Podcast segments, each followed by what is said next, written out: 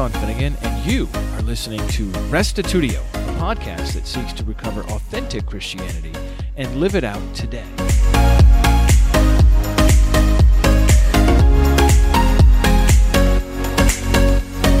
Philippians 2:6-11 has generated an immense amount of scholarly literature, such as journal articles and monographs, not to mention blog posts, video lectures, and podcasts, and so on. What does the enigmatic phrase, in the form of God, mean? Did Paul intend us to think Jesus refused to grasp at equality with God, or that he refused to exploit the equality he already had? What does it mean that Jesus emptied himself? Today, we are getting into the weeds in order to understand what Philippians 2 is all about. I don't want to say too much before you get a chance to listen, but I can at least tell you this. Dr. Perriman does not believe it's about a pre-existent being becoming a human. So without further ado, here is episode 520, In the Form of a God, with Professor Andrew Perriman.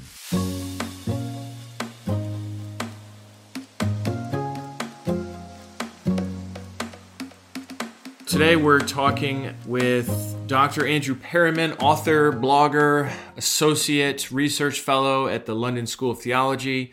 Last time we looked at a smattering of pre-existence texts and Paul, and today we're going to focus on the big one, Philippians 2:6-11. Let me just begin with a broad question here. How long have you been thinking about this text in a Hellenistic way as opposed to the sort of traditional way? I don't know, the last 3 or 4 years. I work slowly on a book like this, so it's not done in a hurry. That's an interesting question. I mean, that is one of the key issues, is the perspective from which Christ is being viewed.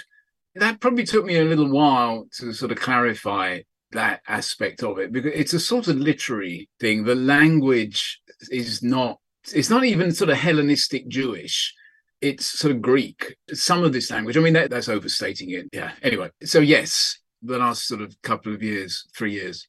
It was pretty apparent that you had a lot of thoughts on the subject, and you had mentioned the Hoover article before. We'll come back to that in due course, but let me read it out so everyone has it fresh in their minds, then we can work our way through. Philippians 2:6 says, who, though he was in the form of God, and again, this is the ESV, so I think we will have some alternative translation suggestions coming up very shortly, but who, though he was in the form of God, did not count equality with God a thing to be grasped, but emptied himself by taking the form of a servant, being born in the likeness of men, and being found in human form, he humbled himself by becoming obedient to the point of death, even death on a cross. Therefore, God has highly exalted him and bestowed on him the name that is above every name, so that at the name of Jesus every knee should bow in heaven and on earth and under the earth, and every tongue confess that Jesus Christ is Lord to the glory of God. So I figure we begin in verse 6, where it says, he was in the form of God. And of course, the translation I'm reading from has a capital G on God here. You've got 4 chapters in your book on this phrase. Where would you like to start? I think we could probably skip over the first 3 of those chapters. Well, a lot of it is surveying, because there's just been so much scholarship done. Yeah. Yeah, on that term. The fact that there is so much scholarship there points to the a fundamental problem. It was all trying to make the word work in a way that it's not designed to, the word morphe or form. So, I mean, whether it was strictly necessary to review the pretty much all, well, certainly I think all the major lines of interpretation, I'm sure I've missed something out. I mean, from the point of view of scholarship, it probably is helpful to have done that. But we don't need to go through all of that, really, to sort of get to the main point, because I think the main point can be established in a fairly straightforward way. I mean, obviously, one can dispute it, but it's not difficult to explain. Yes, I mean, obviously, it was usually the assumption was in the form of God. That idea has probably been around going way back. Can we talk about morphe then? Yeah, I say just dive in and we'll see what you have to say. The Jews never use, in sort of Hellenistic Jewish writings, there are a couple of disputed passages, one in Philo, one in Josephus, but it's, I mean, I think pretty consistent both in Hellenistic Jewish and in non-Jewish Hellenistic writings, so in sort of normal Greek literature, throughout this period. Morphe is never used of the one living God, the one true God, for the simple reason that it always has reference to the external appearance of an object or a person or a God. So, you know, the reason why there was so much research to work through, so many other alternative interpretations, is it's people have been wrestling with that basic issue. If we assume that this is a reference to the God of the Jews, the God who created the heavens and the earth, how on earth can we make this word Morphe fit that paradigm, that sort of theological assumption? So it's only at a fairly late stage, I mean, there must have been one or two exceptions, but in terms of the stuff that I read, it's only in the last sort of 10 or 20 years that the possibility has been broached that this might be a reference to a God rather than the God of Israel and the God who created the heavens and the earth. So that explains the convoluted accounts that we have, the commentaries, the efforts that they go to. Yeah, I've got a little list here for you. Let's see. Probably the most popular, and certainly Michael Bird and his people, the early high Christology, the NIV people and so forth, they're going to argue for some version of ousia, or being. Yeah. But others have suggested more like a doxa, a glory, a kavod, you know, or status. Then you certainly have bodily appearance, mode of existence, that they use a German word for that, das Sein Weise. Yeah. Then you have the idea of James Dunn about like the image, like Adam in the image of God. So, you know, it's just like one after another of these different proposals. Yeah, I mean, that's a very good way of putting it. I should have done that. So Morphe does not mean ousia. When Aristotle talks about the relationship between Morphe and ousia, it's like he uses the example of a table. Morphe refers to the shape of a table, a flat surface with four legs. Ousia would be the substance of it. It's made of wood. It's what it's made out of. But form and substance are not the same thing. And I mean, that was very well understood. An object or a person can be made of one thing, but has a particular form. They're not the same. So you could have a wooden table and a metal table and a plastic table. They could all have the same form, but different substance, a different ousia. Yeah, exactly. Argue for an equivalence of form and glory on the basis of sort of the Greek and the Hebrew text. I mean, again, they're not the same words. One example that it was referred to, because I mean, the Hebrew and the Greek don't sort of overlap exactly. In Daniel, and you form Morphe is often used for the appearance of a person's face. And so there are the situations there where it makes it very clear that Morphe refers to the appearance of a person's face in anger or wrath or happiness or something like this. It's the expression. But why is your face fallen? Why is your countenance fallen? That sort of thing. But yes, that sort of thing. Anger is a common one. The same for the icon. You try and find points where it looks as though Morphe and icon mean the same thing, form and image. So if man is in the image of God, can we not say that form was equivalent to that? Well, no, I can't. We can't, because the words are doing two quite different things. Again, so you look at these passages in detail. I think it can be shown. I say we'd have to sort of read the book to make the point. But that was basically my argument, that where people were trying to sort of make Morphe mean one of these other things, it's relatively easy to show that Morphe does not mean that thing, that it always has reference to the external appearance of something. The passage in Philo that is often cited is the description of the bush. You've got this sort of something glorious shining in the middle of the bush, and he talks about the form of it, using that word Morphe. This is Philo writing in Greek.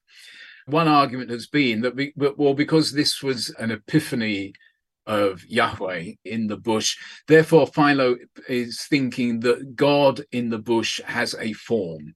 But when you read the passage through, Philo reflects on this and says, well, no, it can't have been God, precisely because this, whatever it is, has a form. Therefore, we'll call it an angel. He differentiates there between the presence of the invisible God, and who does not have a form, does not have a morphe, and the presence of an angel who can be attributed a morphe, because angels appear looking like people very often. That's a perfectly normal and appropriate use of morphe, which is why some of the arguments will be that what Paul is saying here is that Jesus pre-existed in heaven in angelic form in some way. And there are various other ways in which people have tried to find a precedent for the idea that God has a human form, that there were certain strands of Judaism at the time, the Ebionites, for example, and one or two other sort of lesser-known groups, who conceived of God having sometimes a gigantic human form. So there's one text that talks about God being an angelic figure 96 miles high or something like that. So apart from these being somewhat obscure, it seems very unlikely that that's what Paul's getting at in this case. So you're saying the word morphe, you have to, pardon my Greek, I use a modern accent, but so I say morphe. The problem with this word is that it can't refer to God. No. Well, if it refers to God, then Paul is thinking specifically of a visual appearance, the external appearance of the living God of Israel. Is that likely? The easiest solution, I mean, it doesn't stand on its own because it works with the rest of how we sort of read the rest of the verses 6 to 8. Widely, there's plenty of examples of morphe being used both by Jews, but obviously, commonly by Greeks, to refer to the form of a god. That would be a very natural way of hearing the expression. Yeah. So that's where we get the shift of perspective. So this is not Paul the Jew affirming that actually Jesus was a God rather than the God, or a God rather than just a man. My argument is that the encomium is written from a pagan perspective. And there might be, not necessarily someone who's still a pagan, presumably a pagan who has become a believer in Jesus, but it's telling the story of Jesus in a very condensed way, and perhaps it's a précis of an oral tradition or some bigger text that goes into more detail. But it captures a perspective on Jesus from a sort of pagan mind. That's sort of the basic argument. There we allow morphe to mean exactly what it means everywhere, in appearance. Right, and that's really the strength of your argument, is that you're using the word the way it's used in other Greek literature outside the New Testament, the way it's used in the New Testament, the way it's used in the Septuagint, rather than sort of like looking for that secondary meaning or sort of bending it a little, shading it this way or shading it that. You're just like, no, it means what it means. And that kind of brings us to some of the divine man stuff and the parallels with heroes, miracle workers, rulers as well. Maybe you could just talk a little bit about that, explain a little bit to those who are not familiar with how the Greco-Roman world thought about gods, lowercase g gods, what might have been in mind here. Yes, I mean, a big question. There's a whole range, a whole package of ways in which you could talk about the gods at one end and humanity at the other end, and certainly along that spectrum appear not that many but certain human figures who have divine attributes, or this idea of a divine man. For a while that was quite a common way of explaining aspects of Mark's gospel. What the early Christians had done was that they found the divine man concept in the pagan world and effectively created Jesus as a Jewish divine man. One of the assumptions there was that the historical Jesus didn't really exist, but he was an invention along the lines of a Hellenistic divine man. That argument has come back round again.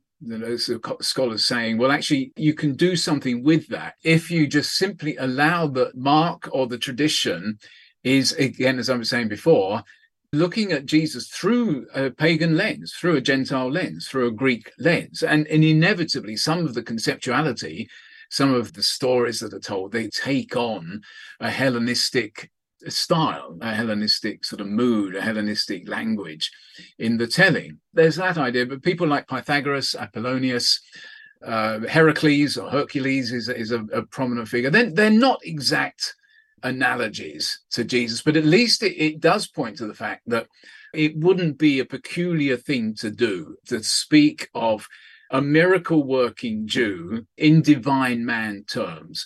The other important example is from Josephus, where we have this idea that Moses is a divine man, a divine figure, a child in divine in form. When she brings up a child, the daughter of Pharaoh, I think, it says that she's brought up a child divine in form, paida morphe theon.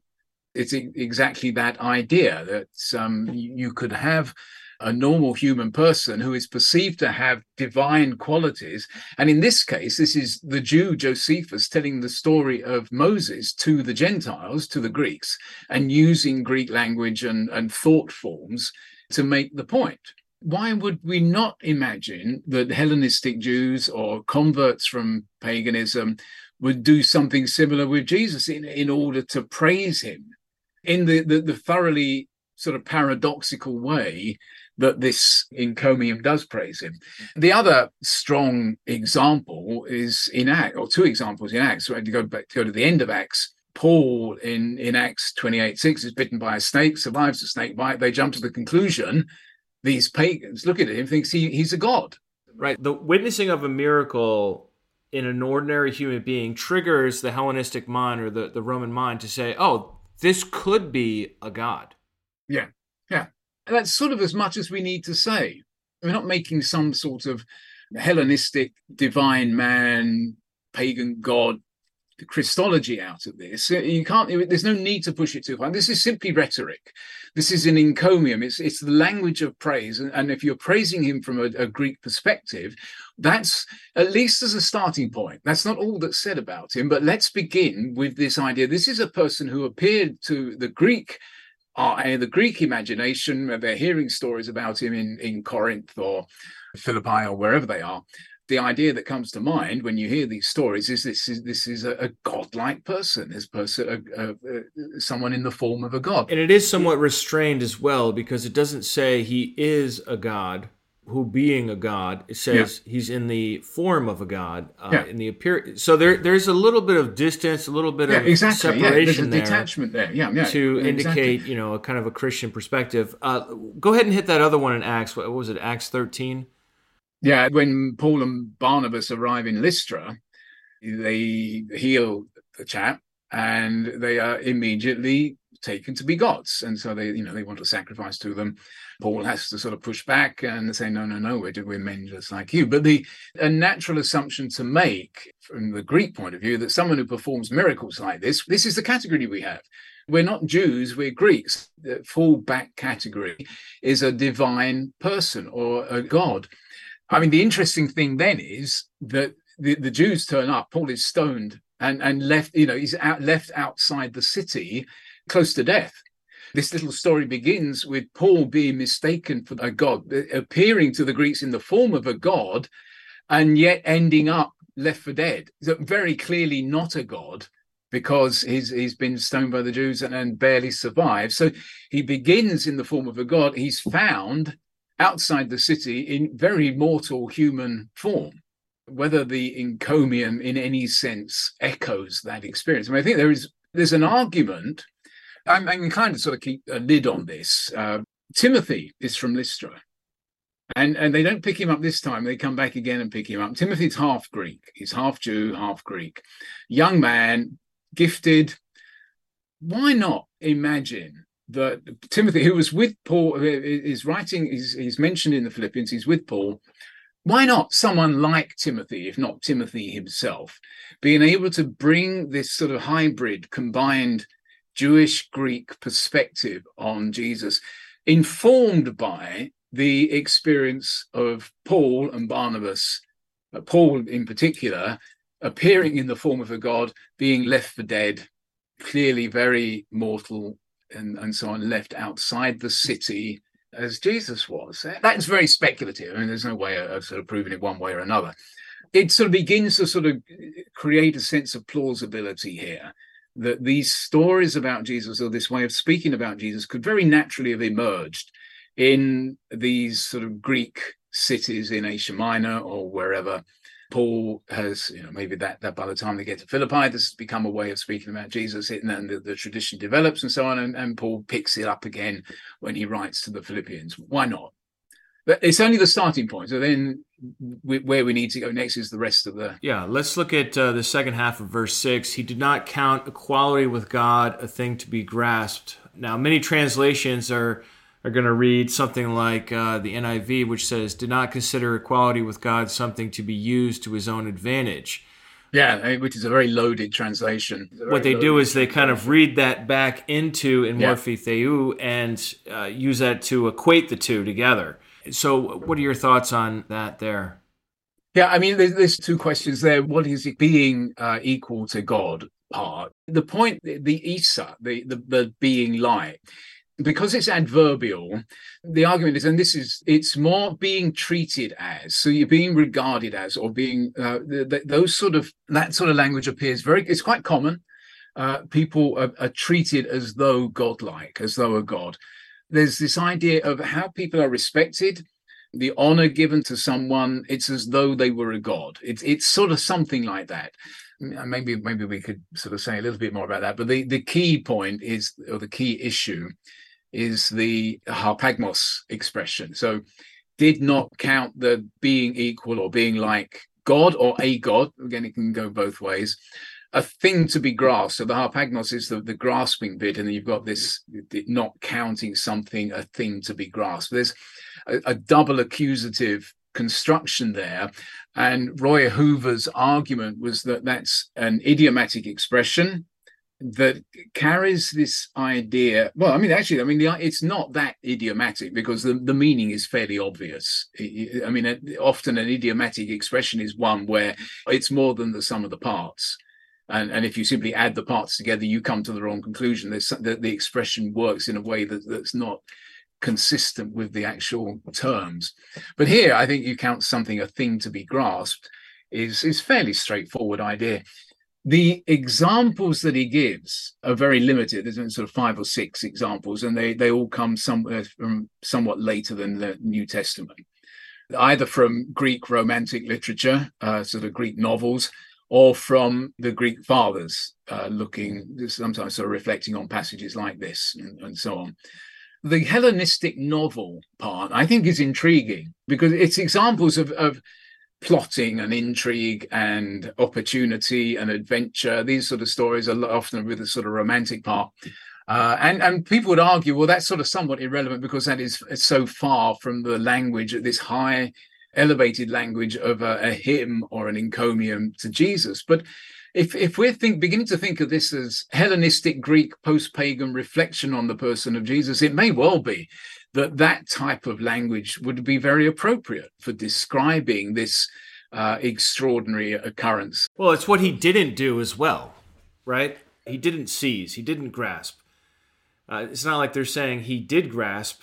Yes, it's almost contrasting him to the romantic stories, novels, and so forth. Yes, I mean, yes, that's where we go with it. People are presented with opportunities that they should take or that they shouldn't take, and you know, because that's the nature of these stories. It can go either way.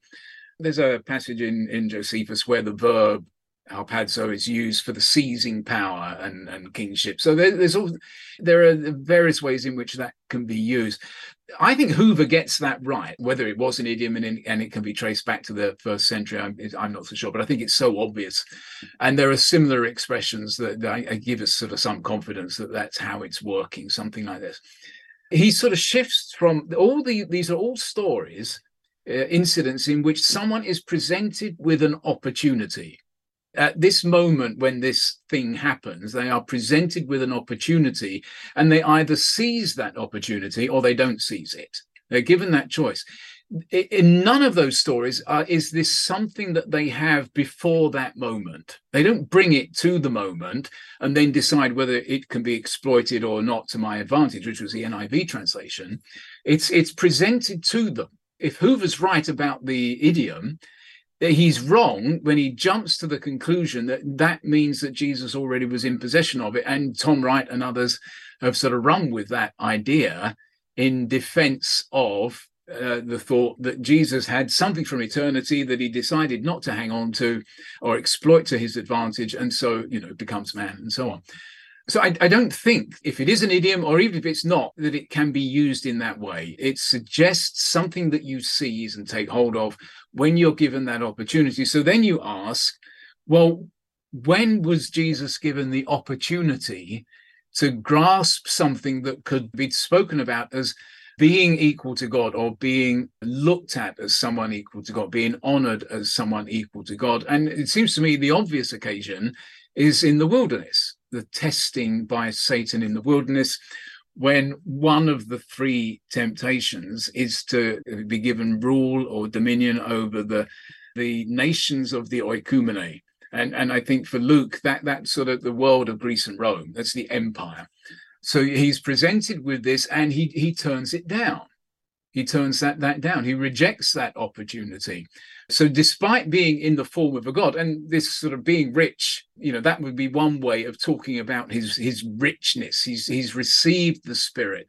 He will go on to perform miracles and teach in marvelous ways. He has all the attributes of a divine man, or a godlike figure, or a god who's come and become revealed to an epiphany of a god on earth. He has all that, but he turns down the opportunity to translate that, to turn that into rule over the nations as offered by Satan, because that's not the way, that's not the path that has been set before him. He will take the path of poverty, of self-renunciation, and so on. So he rejects the opportunity to be revered as equal to a god, or equal to the god, perhaps even, as a Caesar-like figure, as a Gentile divine ruler, a Greek divine ruler, turns that opportunity down. And then we have the other thing that I sort of find really compelling. He empties himself. I haven't seen anyone make reference to this, but there's a passage, again in Philo, talks about Moses leading the people out of the city. So I mean, it's a sort of I think it's a misunderstanding of the Exodus in some respects. But the way he tells it, Moses leads the people out of an urban context into the wilderness. And the reason he does so is so that they might empty their souls from their offenses. So they acquired a certain way of behaving in the cities that is inappropriate for their vocation as God's people. So they have to be taken out into the wilderness, and it's the same word, they empty themselves of all that they have brought with them and obediently pursue the vocation that God has given them as his people. It doesn't exactly mirror what's going on in that Philippians passage, but as soon as we allow for the idea that Jesus is tempted in the wilderness by Satan, turns down that attempt, and as part of that, spends 40 days in the wilderness, he hungers and he thirsts. That sort of sounds to me, potentially we've got a story being told here where Jesus emptying himself in the wilderness so that he can pursue the calling of self-denial, self-emptying, poverty in that metaphorical sense that has been set before him. So there we've got a pagan mind drawing on sort of Hellenistic and Hellenistic Jewish language and ideas and stories. Let me just mention this one as well. When Josephus tells the story of Joseph and Potiphar's wife, I think he tells it in a very similar way. This is sort of paraphrasing it a little bit. He says that the Potiphar's wife has fallen in love with him, not least because of his beautiful form. Eumorphia, and he has a beautiful form, and she determines to seduce him in the way that Satan determined to seduce Jesus, who was in the form of a god, assuming that being in the schema of a slave, so there we've got the same language, your slave-like figure, but he's beautiful in form, he would consider it a stroke of good fortune that his mistress should proposition him. And that good fortune language, Hoover makes a lot of that as being very similar to the idiom that he thinks he has with this harpagmos clause. So this idea, Joseph would see this sort of opportunity given him, a good fortune given to him by this seduction to be with this powerful woman. So it's the language is all very similar. It's a Hellenistic story about temptation of someone in beautiful form, who actually then has this form of, the schema, which is the language that Paul uses, of a slave. And like Jesus, Joseph just turns down that offer He turns down this stroke of good fortune that's been offered to him. Jesus does the same thing. So perhaps whoever wrote this brief line in the encomium has this type of story in mind. That's part of my argument in the book. It's this type of Hellenistic story, Hellenistic Jewish story that has given form to the language that encomium begins with. It's all there in Josephus, in Philo, in perhaps in these Greek romances, and the stories of the gods and stories of divine men and so on. There's enough there to account for this statement about Jesus. All we need to do is say that this, allow that this is coming from a post-pagan perspective rather than a sort of orthodox Jewish or Jewish Christian point of view. Right. And avoid the temptation to read it anachronistically in light of 4th century categories, right? Yeah. I have no problem with what they did with this in the 4th century, because I think once you sort of take this into a very different world, that was bound to happen. But it hasn't happened here. And actually, there's something far more exciting and interesting going on, I think, than, you know, Chalcedonian Christology. Right. I probably shouldn't say that, should I? Never mind. In verse 7, it says, he emptied himself by taking the form of a servant, or it's really the word slave. It kind of drives me nuts when English translations soften that. But yeah. So he emptied himself, taking the form of a slave, being born in the likeness of men. That last clause leads people to think that this act of emptying is the act of incarnation, because it's simultaneous with becoming born as a human. Yeah. So could you explain how you disentangle those two? Well, it's a being born, and I this is going to see the participle. The assumption that this is referring to a birth, which I think is wrong. I think there's enough evidence that the use of the word there, that participle, it's ginomai. We only need to translate it becoming, having been.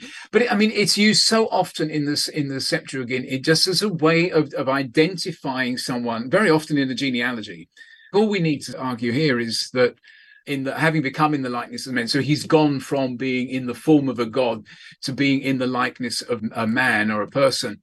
And having been found in appearance as a man, he humbled himself. Then we're on that trajectory to suffering and death, because he's not living this out as a divine man. He's living this out as a very human person, the same as Paul had to live this out as a very human person, very mortal, very fragile, very vulnerable, and so on, which is, goes back to the Lystra story. Yes, we need to look at the use of the verb in much more detail, which I can't off the top of my head do. But you're reading it as he emptied himself by taking the form of a slave, being in the likeness of men. That, it's talking about the same thing. It's not saying that a heavenly being emptied himself of his divine qualities or refused to exploit them, whatever, and took a human form. It says he emptied himself by taking the form of a slave. And then, rather than looking at the next phrase is, then he became a human being, it's saying he was a human being. As a slave, he was a human being. These are contemporaneous. These are, if you get rid of the word born there, it reads totally differently. Yeah, that seems to be what you're saying here. Yeah, I think having been in the likeness of men is at one level just a sort of simple repudiation of this form of a god thing. It's part of that. If you think he's in the form of a god, about his status and his power and his intention and everything else, he's not. The argument here is that he lives this out in very human form, and which is partly why, presumably, this is put in a passage of paranesis. This is part of an exhortation to the Philippians to be of one mind, to think of one thing, not according to selfish ambition, not according to vainglory. Empty yourselves, go out into the metaphorical wilderness and empty yourselves of vainglory and ambition. In humility, consider others better than yourselves. You're right. We don't have to have a strict ontological divide marked by the transition of birth from being heavenly to being earthly. There are probably some layers here that sort of work their way out, and if this is sort of condensed from a larger piece of thought, a larger story of Jesus, then you accept that these phrases are sort of jammed together in ways that perhaps in normal usage, in liturgical usage or in evangelistic usage or storytelling around the dinner table, whatever they did, it would have come out differently. So, yeah. No, I mean, I agree with you. This is not about incarnation. So, take the piece overall, the whole of the encomium. Jack Sanders talks about it as this sort of cosmograph, a sort of U-bend. You come, yeah, Jesus comes down. That was going to be my next question. Can you comment on the cosmograph there you go. Thesis? Yeah. I think it's a marvelous way of thinking about it, but I think it's wrong. There's no descent and there's no ascent either. So this is an encomium. It's a praise of Jesus, and it's all about how he appears to the world. He appears in the form of God. He made a decision to take a very different course. Therefore, he becomes in the likeness of men. How do we look at him? He looks like a man. He looks like a slave. He dies a death. God then exalts him. There's no resurrection. There's no ascension. None of this language suggests an ascension.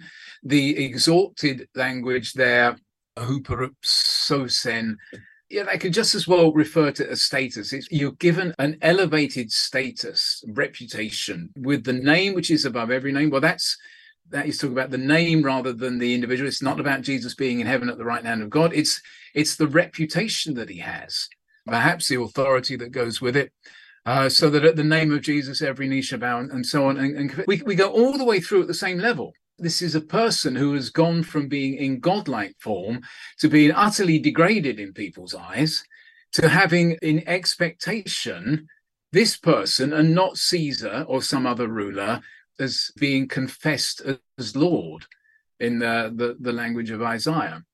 So once we got this sort of U-bend idea in our heads way back, that this is basic Christology, sort of divine Christology, we've missed the way that it works as a passage as well. We've overinterpreted it. It's sort of just listening to the language, letting the language work, the way it does. I think we sort of hear it in a very different way.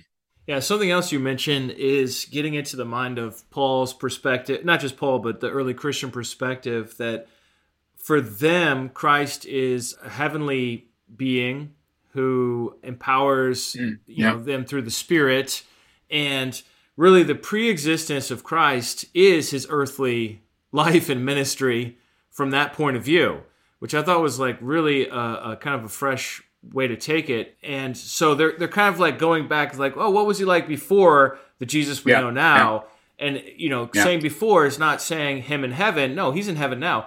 We're talking about him on earth. And the details don't seem to be very much focused on in Paul, right? There's a little bit here and there of historical biographical details, but like the overall way he was is clear. He had these opportunities he didn't seize. He didn't seek to be like Caesar. He didn't seek to acquire the power over the nations. Instead, he humbled himself like a normal human being or even a slave human being to the point of death on the cross, and that would then be an inspiration to the present day Philippians of how they should be.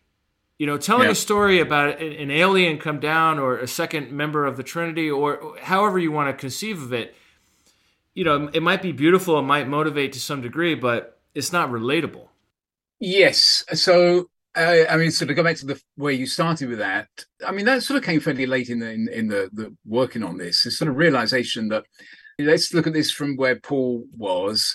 To Jews and to Greeks, he is proclaimed a risen Lord, and you sort of see this in Galatians, and I think that's why we started with Galatians. Why he needed to go back and talk about the Son sent to Israel is because you've got these highly pneumatic, spirit-filled Galatians who are susceptible to some sort of Judaizing thing going on. Telling them they've got to be circumcised.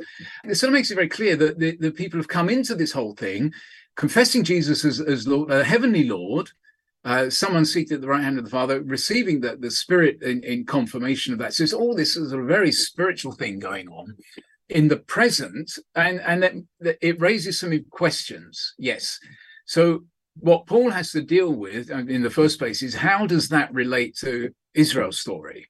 he has to sort of look back from there. Most of what he says looks forward.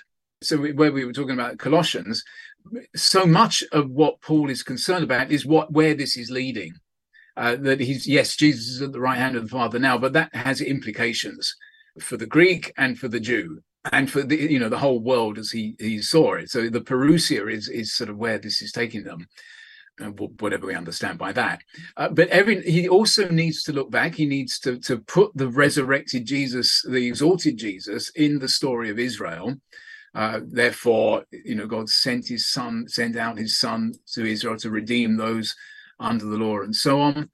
We've also seen, you made the point, sort of making the point there, he also has to account for the fact that Jesus is exalted at the right hand of the Father only because he was executed, you know, rejected by Israel and executed by Rome, and in an utterly degrading and inappropriate way for, you know, the future king of the nations, the one who would rule over the nations. So he looks back from that purpose to try and show, not least through this wisdom language, that was utterly right for God, that it was offensive to the Greeks, it was to the Jews, it was folly to the Greeks, but this is how God's doing it. This is where the wisdom of God has finally got purchase in history to make bring about the change that they have been waiting for so long. And then the other thing, the very experiential part to this, was that we are suffering now. He's calling others to suffer.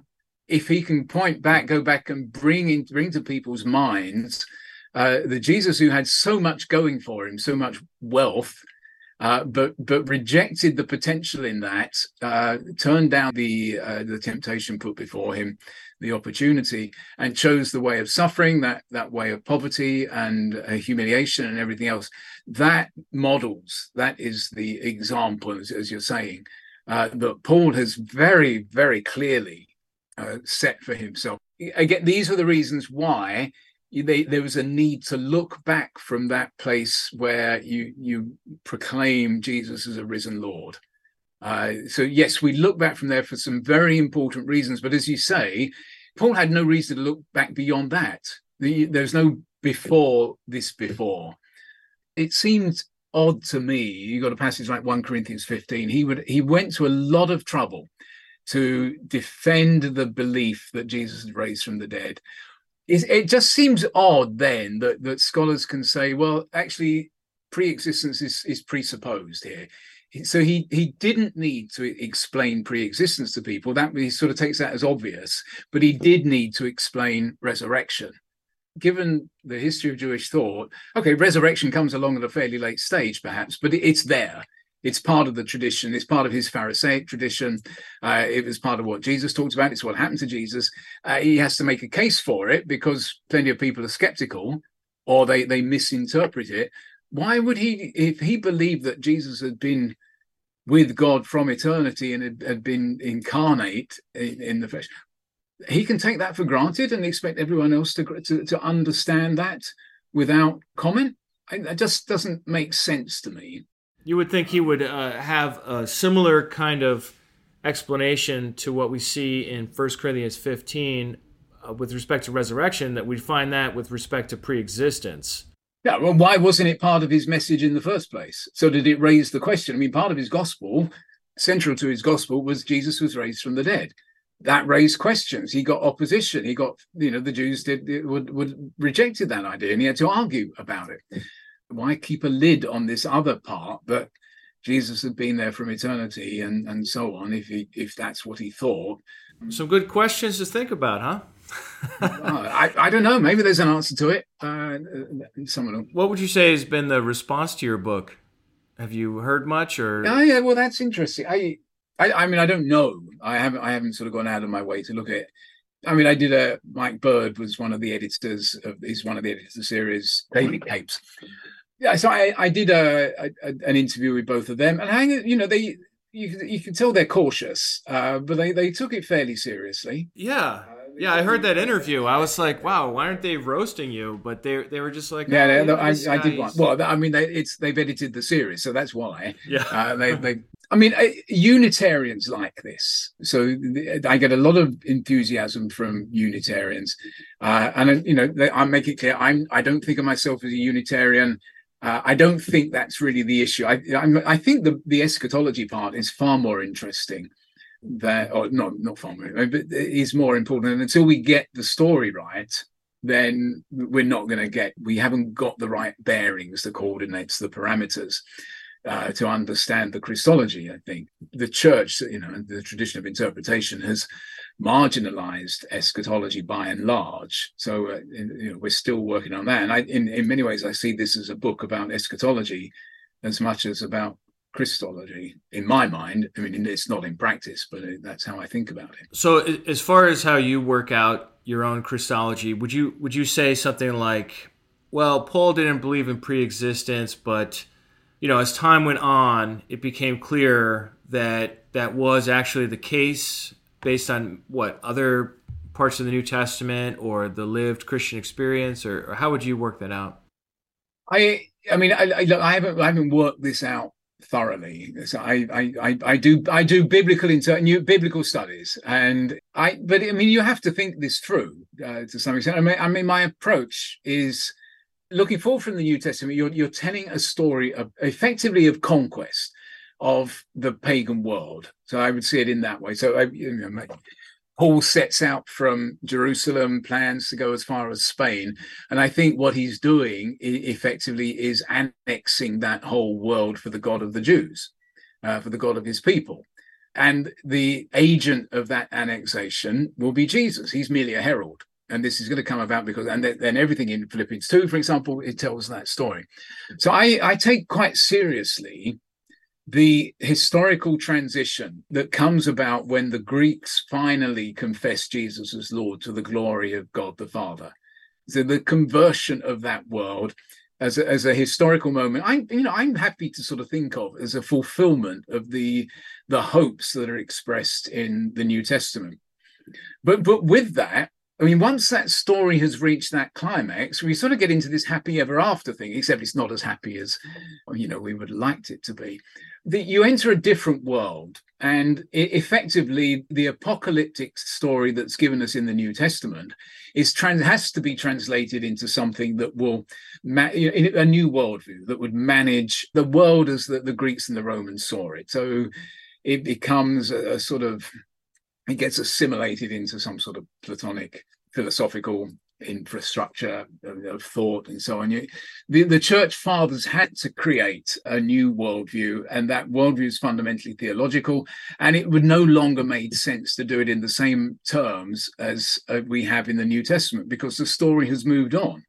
And we now, as sort of mainstream Christianity, in my world, which is sort of loosely evangelical in a UK European setting, that's what we've inherited. How well that language and that conceptuality works for us now is another thing. So we are, in all sorts of different ways, reprocessing that. And the Unitarian option is one of the strands that's feeding into it in one way or another. But it's not the only thing. So I try and sort of take as broad a perspective on this as one possibly can, while staying relevant to the context in which we find ourselves. But I mean, we certainly are rethinking that. We, for the most part, certainly not people I know, churches I know, aren't proclaiming Trinitarian orthodoxy. That's not the message. That's not the message we think is going to make an impact in the world. Far more often, we talk about the Lordship of Jesus. That seems a very useful concept for us, a very useful reality for us. So, and it's very Pauline. And it has the distinct benefit of being very Pauline. All I'd say is that it was relevant for Paul in a different way to it is for now. Paul had this whole Christendom thing ahead of him. We have it behind us. So we're having to work out what the Lordship of Jesus means for the church now, certainly in the Western context. Well, perhaps a return to that early mindset when the church was a minority and it was disempowered. Yeah. Well, that's certainly part of it. And we need to go out into the desert and empty ourselves of a lot of bad habits that we've acquired over 2,000 years and start again. Yeah, why not? So what's next for you? Do you have your next project figured out? I'm doing a lot of work for the London School of Theology at the moment, more than I have done normally, would do normally. They have a master's program that is being rewritten, and I'm doing quite a bit of that. So that'll keep me going for the next 6 months. A big chunk on Romans for that. And I wrote a book on Romans of 10 years, 12 years back. So it's been fun going back to that again. The mission part of this, I guess I need to sort of come back to the how do we tell the New Testament story now, or the biblical story now, in a way that takes seriously our present circumstances, which are very different to ancient circumstances. You know, the whole climate crisis part to this, an environmental global aspect to it. I have some ideas, some thoughts on how we use the biblical material within the ecological crisis. There's some, again, sort of trying. I always sort of looking for an unconventional spin on the whole thing. We'll see how it goes. But that's what I've got in mind. I'd be curious to see what you come up with. Once again, how can people follow your work? Yeah, apart from buying the books, I blog at www.postost.net, or just Google my name. It usually works. Yeah, and you've got your book, In the Form of a God, if people want to get much, much, much more in depth on Philippians 2 and the other pre-existence texts in Paul, so-called, that they would be able to take a look at that. Thanks so much for speaking with me today, Dr. Perriman. Well, that was fun. I really enjoyed it. I appreciate the opportunity. Thank you. Well, that brings this interview to an end. What did you think? Come on over to restitutio.org. It's the word restitution with no N. And find episode 520, In the Form of a God. I would love to hear your thoughts about that. I imagine that some of you are thinking, boy, I didn't really follow that too well because you guys used a bunch of Greek words and technical terms. So just apologies for that if it got too in-depth. I imagine some others of you are thinking, Sean, I really could have done with another 2 or 3 hours of discussion here. You guys just barely scratched the surface. You didn't really get into some of the stuff I'm interested in later verses, like verses 8, 9, 10, and 11.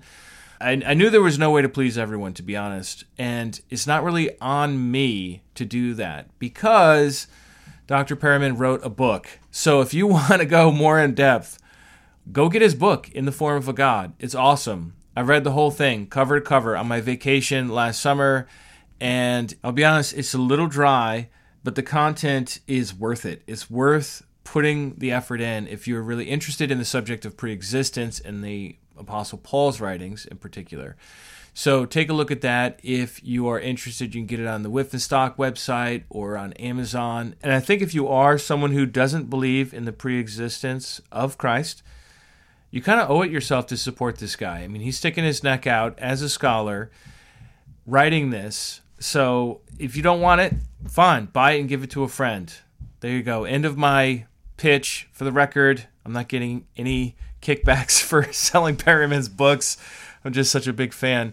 So as many of you know, last week was part 1, where we looked at preexistence and other texts in Paul's epistles.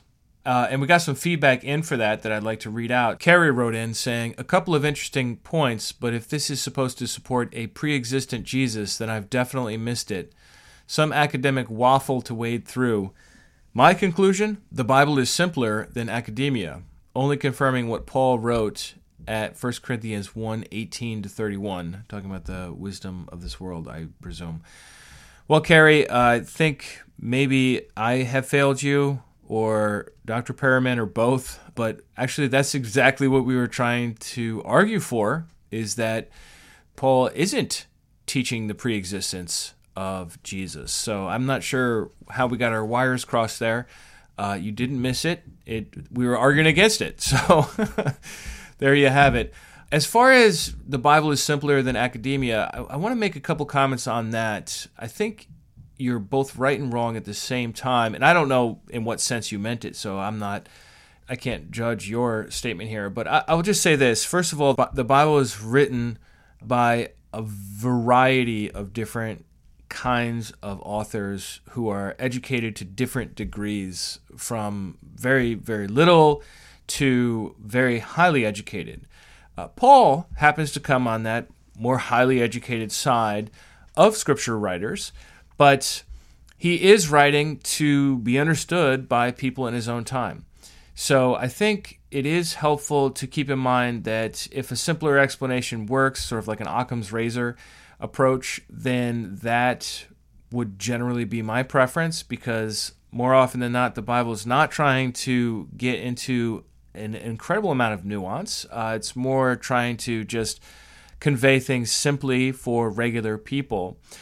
But we do need scholarship to understand how to read the Bible the way the original audience would have read it. And that's because our culture, language, historical knowledge, scientific knowledge, philosophical knowledge, ethical knowledge, and so forth is so vastly different than the way people thought 2,000 years ago in that part of the world.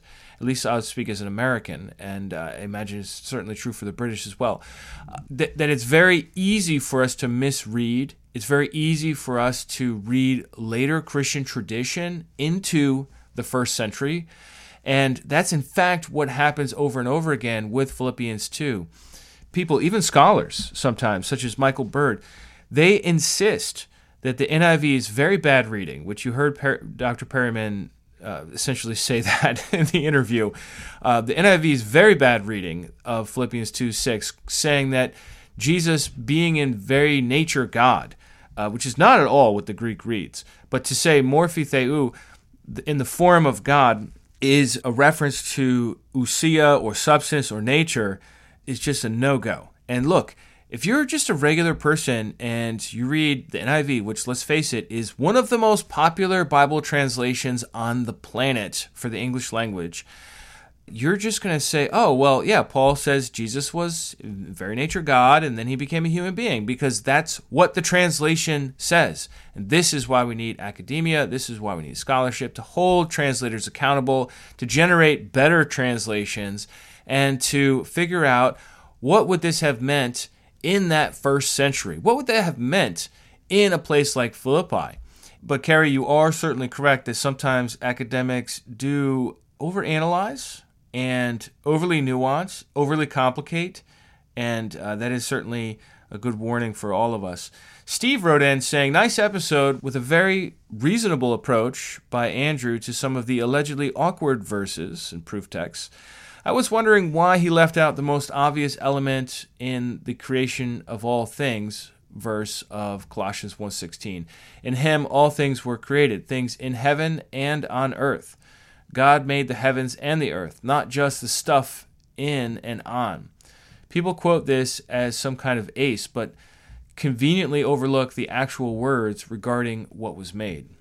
So, Steve, if I understand you correctly, you're pointing out that what we have in Colossians 1:16 is that what Jesus created, or what was created in Jesus or by Jesus, was things in heaven and things on earth, not heaven and earth. I think I'm following you here.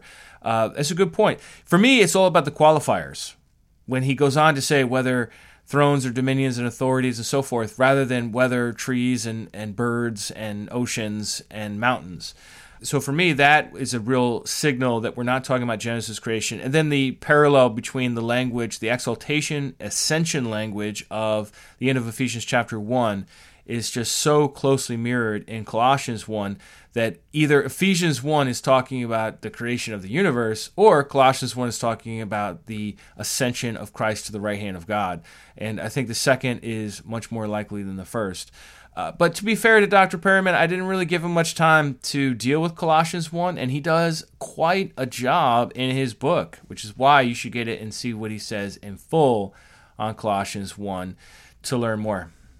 Well, that's going to have to be it for today. I do want to let you know I've got a couple of more interviews in the can, one with a pastor named Nathan Massey, who goes through Ignatius of Antioch, one of the most important church fathers when it comes to Christological development, and then another interview with Troy Salinger, who is discussing the whole theory of postponement, the idea that Jesus was proclaiming the kingdom to be very near to arrive, but that got postponed because of the rejection of the Jewish religious leaders.